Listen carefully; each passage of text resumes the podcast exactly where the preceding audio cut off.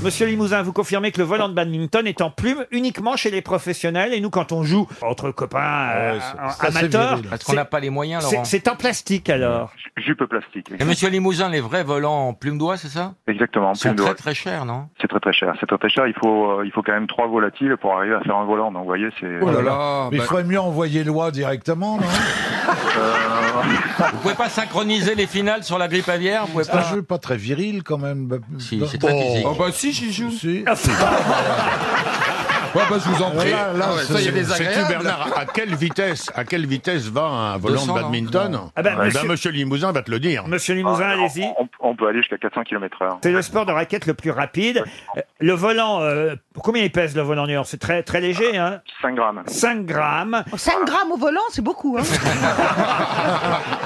me retirez de la bouche.